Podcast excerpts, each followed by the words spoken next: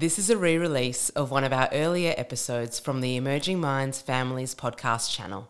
We will be back in 2024 with a fresh series of engaging conversations with families and practitioners talking about supporting family life and the mental health and well-being of children in our care.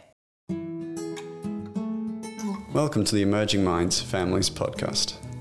Welcome to today's podcast. I'm Nadia Rossi. Few of us go through life without the need to visit a practitioner at one point or another, whether it's falling off our bike when we are younger and needing a few stitches, going to visit a paediatrician with our children, or spending time with a psychologist or psychiatrist to talk through some difficulties we may be having. In Australia, we are fortunate to have a wide range of practitioners to support our needs as we navigate the ups and downs we may experience. Professionals who are there to help us move forward and truly get the most out of life. Today, we are talking to Jackie Amos. She is a child and adolescent psychiatrist who understands how important and complex it can be to find the right support and a practitioner that you have confidence with and feel comfortable to meet your healthcare needs. Welcome, Jackie. Thanks for talking with us today. Thank you for inviting me. Jackie, for those listening who may not know, when we use the term practitioner, what do we mean? So, the way that I think about it is that a practitioner is somebody who has undertaken some study, maybe got some formal qualifications, and belongs to a group of other like minded practitioners, say occupational therapists or psychiatrists. And they've done that study in order to understand the ways that families work and the things that can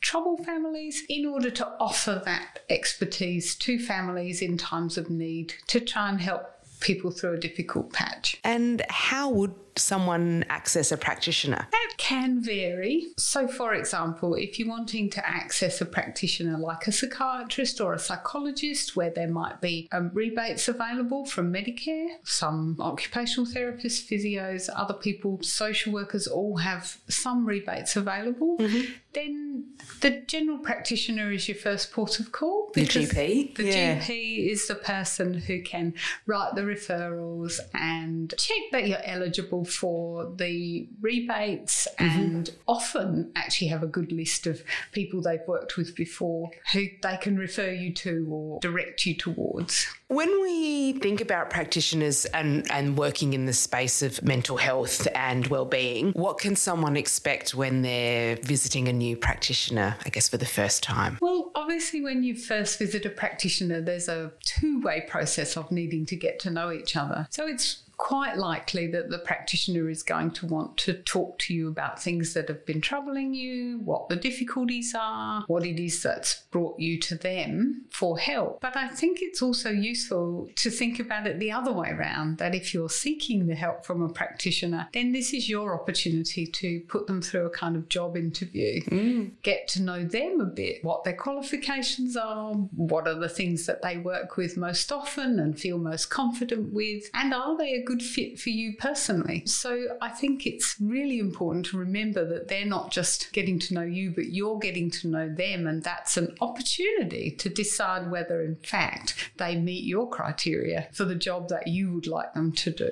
with you. Because I feel like essentially you're starting a relationship that will go through certain phases of, of getting to know each other. Absolutely. And getting to know each other is that very important first step because if that step isn't done, done carefully and in enough detail, you can set off on a journey down a path. That turns out not to be the right path for you and your family. And likewise, if you meet a practitioner and they just don't seem quite right, you're interviewing them and either their skill set's not quite right or the fit between you and them as a person doesn't feel quite right, you could find yourself kind of taking a bit of a journey together and then having to kind of disentangle yourself. So mm. it's good to really pay attention to the fit and, and do they fit for you early on. And if someone is feeling uncomfortable in the conversations with their practitioner, is it valuable to talk to your practitioner about that and how you're feeling in that in that process? Definitely, because I think in phase 1 there's always, you know, that getting to know you phase there's always the sort of anxiety. It's a bit odd or new, it's a bit uncomfortable. As long as it doesn't feel like a really bad fit, it's worth persisting at that point. But if you get into a, a therapeutic relationship with a practitioner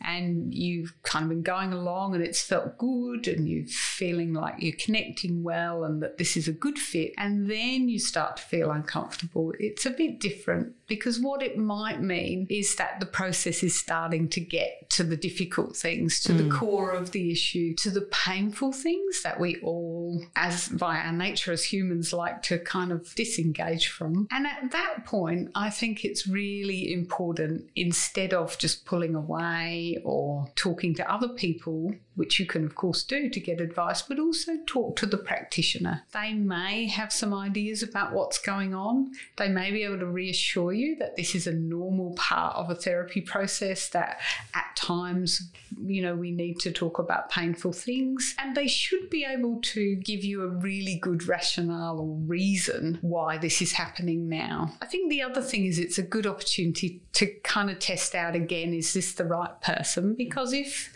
you bring this forward to your practitioner and then they're very defensive and prickly and kind of don't seem to be able to have a conversation with you about it that might leave you questioning whether the practitioner can really help you through this tricky patch. Mm. But if they welcome your questions, they want to talk to you further about it, find out about the discomfort, can help you understand why this is part of the process and then you know is spending time working with you problem solving how to make the discomfort manageable then i would say that you're with a good practitioner who's who's able to really work together with you and that if you stick at it you're going to find your way through to a better place. I think that that's really great for our listeners to hear because i feel like in that environment you may feel slightly intimidated that this is a professional sitting in front of me and and maybe this is how I'm meant to feel and maybe I'm meant to feel uncomfortable, but you've really highlighted the uncomfortable bits that are good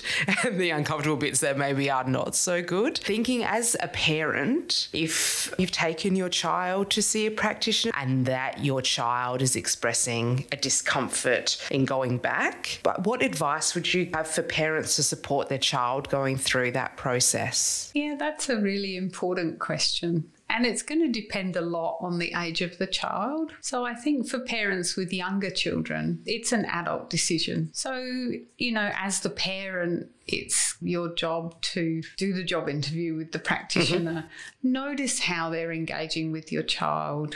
Get a sense of is this practitioner right for my family? And if your decision is that this is a good fit, then I think it's really important for that parent to hear the child's reservations, talk about the fears, find out what it is that's bothering the child, and then try and work with the child to provide the support that they might need need to engage with a practitioner that you as the parent feel is, is right. I think too, bringing those concerns forward to the practitioner, helping the child to know that their concerns have been taken seriously, their voice has been heard, and hearing how the practitioner responds to that is another important part of that. And absolutely, even though you feel it's the right practitioner, that child simply can't relax or connect with that practitioner, then it is a decision that this is not going to work mm. if the child really won't engage. It can then be a number of pathways forward. The practitioner may engage with just the adult and help the child kind of through suggesting and supporting different experiments or ways of, of working with the child at home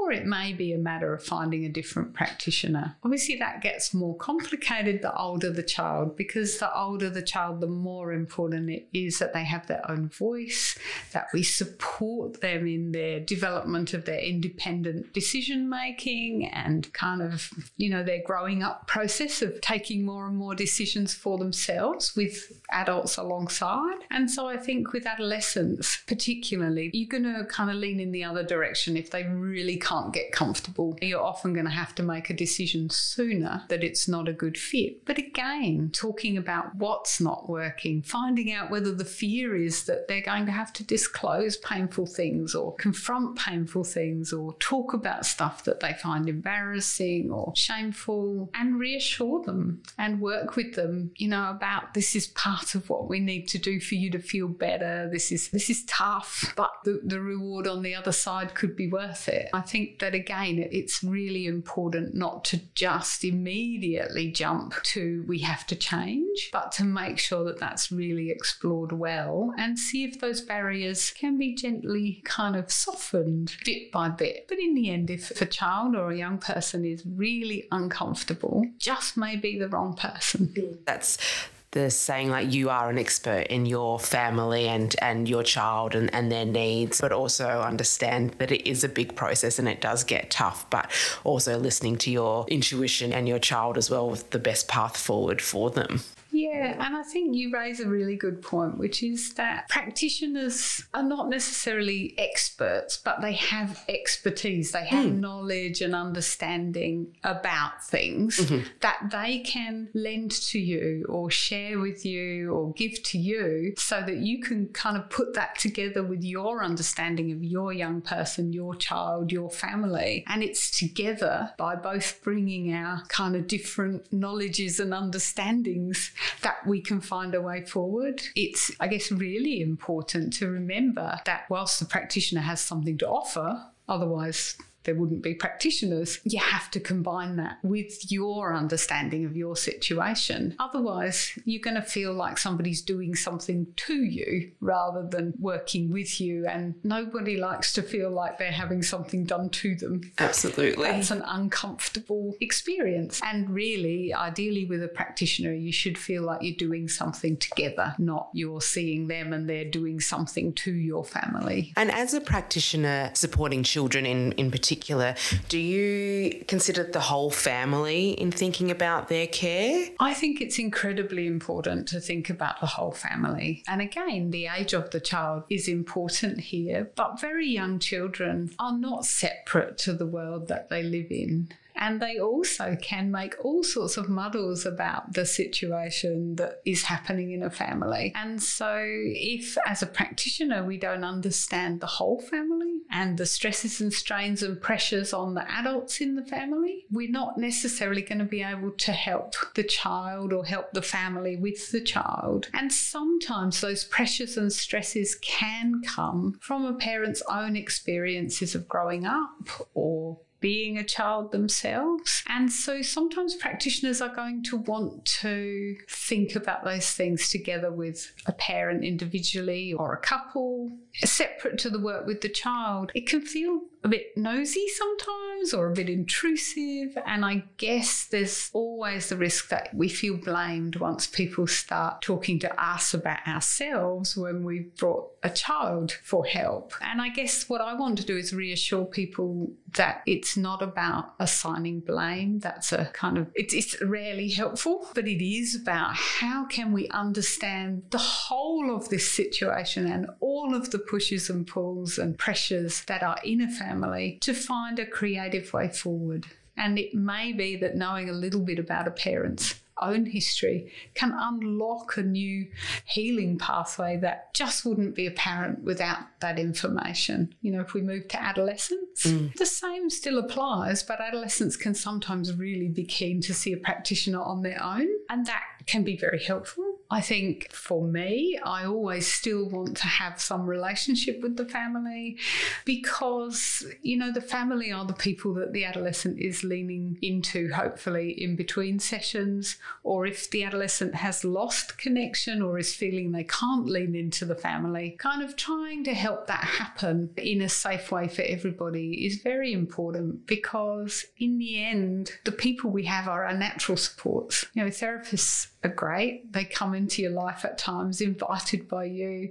to offer some help, but they also go away. And so, if the therapist can help a family to reconnect or offer support to one another in ways that aren't misunderstood or that aren't painful for people, then that's a, really good outcome because when the practitioner leaves, the family are still there. So, they've taken the whole picture and they've yeah. given the family the tools to move forward on their own in yeah, their own in their own way. That's an ideal ideal situation. And then there are situations that are always going to need a different Yeah. approach. Yeah. And so, again, what I would say is if a practitioner is suggesting certain ways forward or certain approaches, then ask them their reasoning, mm-hmm. make sure it all makes sense and is logical, and make sure that you feel like you've got free choice in making a decision to go along with that or not go along with that. If you're feeling pressured, feeling like you're having something imposed on you, it's probably going to be uncomfortable for a long time. And um, when I'm thinking about accessing practitioners in the media, we hear a lot at the moment about long waiting times. What would your advice be for people who are finding it difficult to access a practitioner? It is a, a really difficult mm. situation. There is a high demand and there are waiting lists. So, mm. you know, that is a reality. The first piece of advice I would have is even if there are waiting lists, if you have a practitioner you feel is going to be a good fit, get on their waiting list. Even if you're afraid that the problem might resolve before you get to meet them, if you're on the waiting list, then you're in the process and you know you are going to get there eventually. If you're not on the waiting list, you're mm. not going to get to the practitioner. The second thing is that if one practitioner's full, they might know other people that your GP doesn't know or that you don't know, and they might be able to say, try this person or try that person, or having heard a bit about your story, I think maybe this person would be a good fit. So use the networks that the practitioners have to get recommendations. Obviously, I think the other thing is if things escalate and it's becoming more and more urgent, don't just wait. Make contact with the practitioner whose waiting list you're on. They may be able to help. If they can't, go back to your GP. They may be able to help. And then, in the event of it, of it escalating and becoming really urgent, we have emergency departments, we have hospitals, and these places also can provide some crisis support. And there are, you know, crisis hotlines. A lot of the crisis hotlines are very good at supporting people at points where things have just become really stressful. And so use those kind of resources to tide you over and don't give up. Don't give up looking for someone. What would your advice be to people listening today so that they can make the most out of seeing a practitioner? I think the first piece of advice would be just try and be really open to having honest conversations, even if they're painful. So, you know, sharing those awful fears you have that have I created this is a fear that so many parents have. Share that fear. If there have been some traumas and difficult times in your family, share those because a practitioner is not going to judge. They're there to understand. And so, trusting as best you can and bringing all the information forward will certainly get you further than holding information back and maybe doing a little bit of preparation, thinking about what are the important things, what are the things that I feel comfortable sharing, but what are the important things that I might be less comfortable sharing. Make a list, have it with you as a prompt because in the moment we tend to wall off the difficult things and they're the bits that get missed and they're often the things that can provide the best opportunity for change. And yeah, I think just be brave and you'll get the best out of the conversations. Be brave, share what's on your mind, what's in your heart, and you'll get the best outcomes. Thank you, Jackie. Thank you for talking with us today. It has been so interesting to explore the ins and outs of visiting a practitioner because we know from experience that many people feel nervous or hesitant in taking that step to seek further support. If there was one thing you want listeners to remember from our time today, what would it be? One thing, I haven't got one, I've got two. You can have two. You can have two. So the first would be remember at the beginning you're interviewing the practitioner as much as they are interviewing you. And the second thing would be to be as open as possible, not only about the struggles that have brought you to the practitioner, but about anything that you are uncertain about or that's starting to feel uncomfortable as you go through the process. Because it's only if a practitioner knows what's happening for you, that they can adjust or help or talk it through. Thank you. Thank you, Jackie. Visit our website at www.emergingminds.com.au forward slash families for a wide range of free information and resources to help support child and family mental health. Emerging Minds leads the National Workforce Centre for Child Mental Health. The centre is funded by the Australian Government Department of Health under the National Support for Child and Youth Mental Health Program.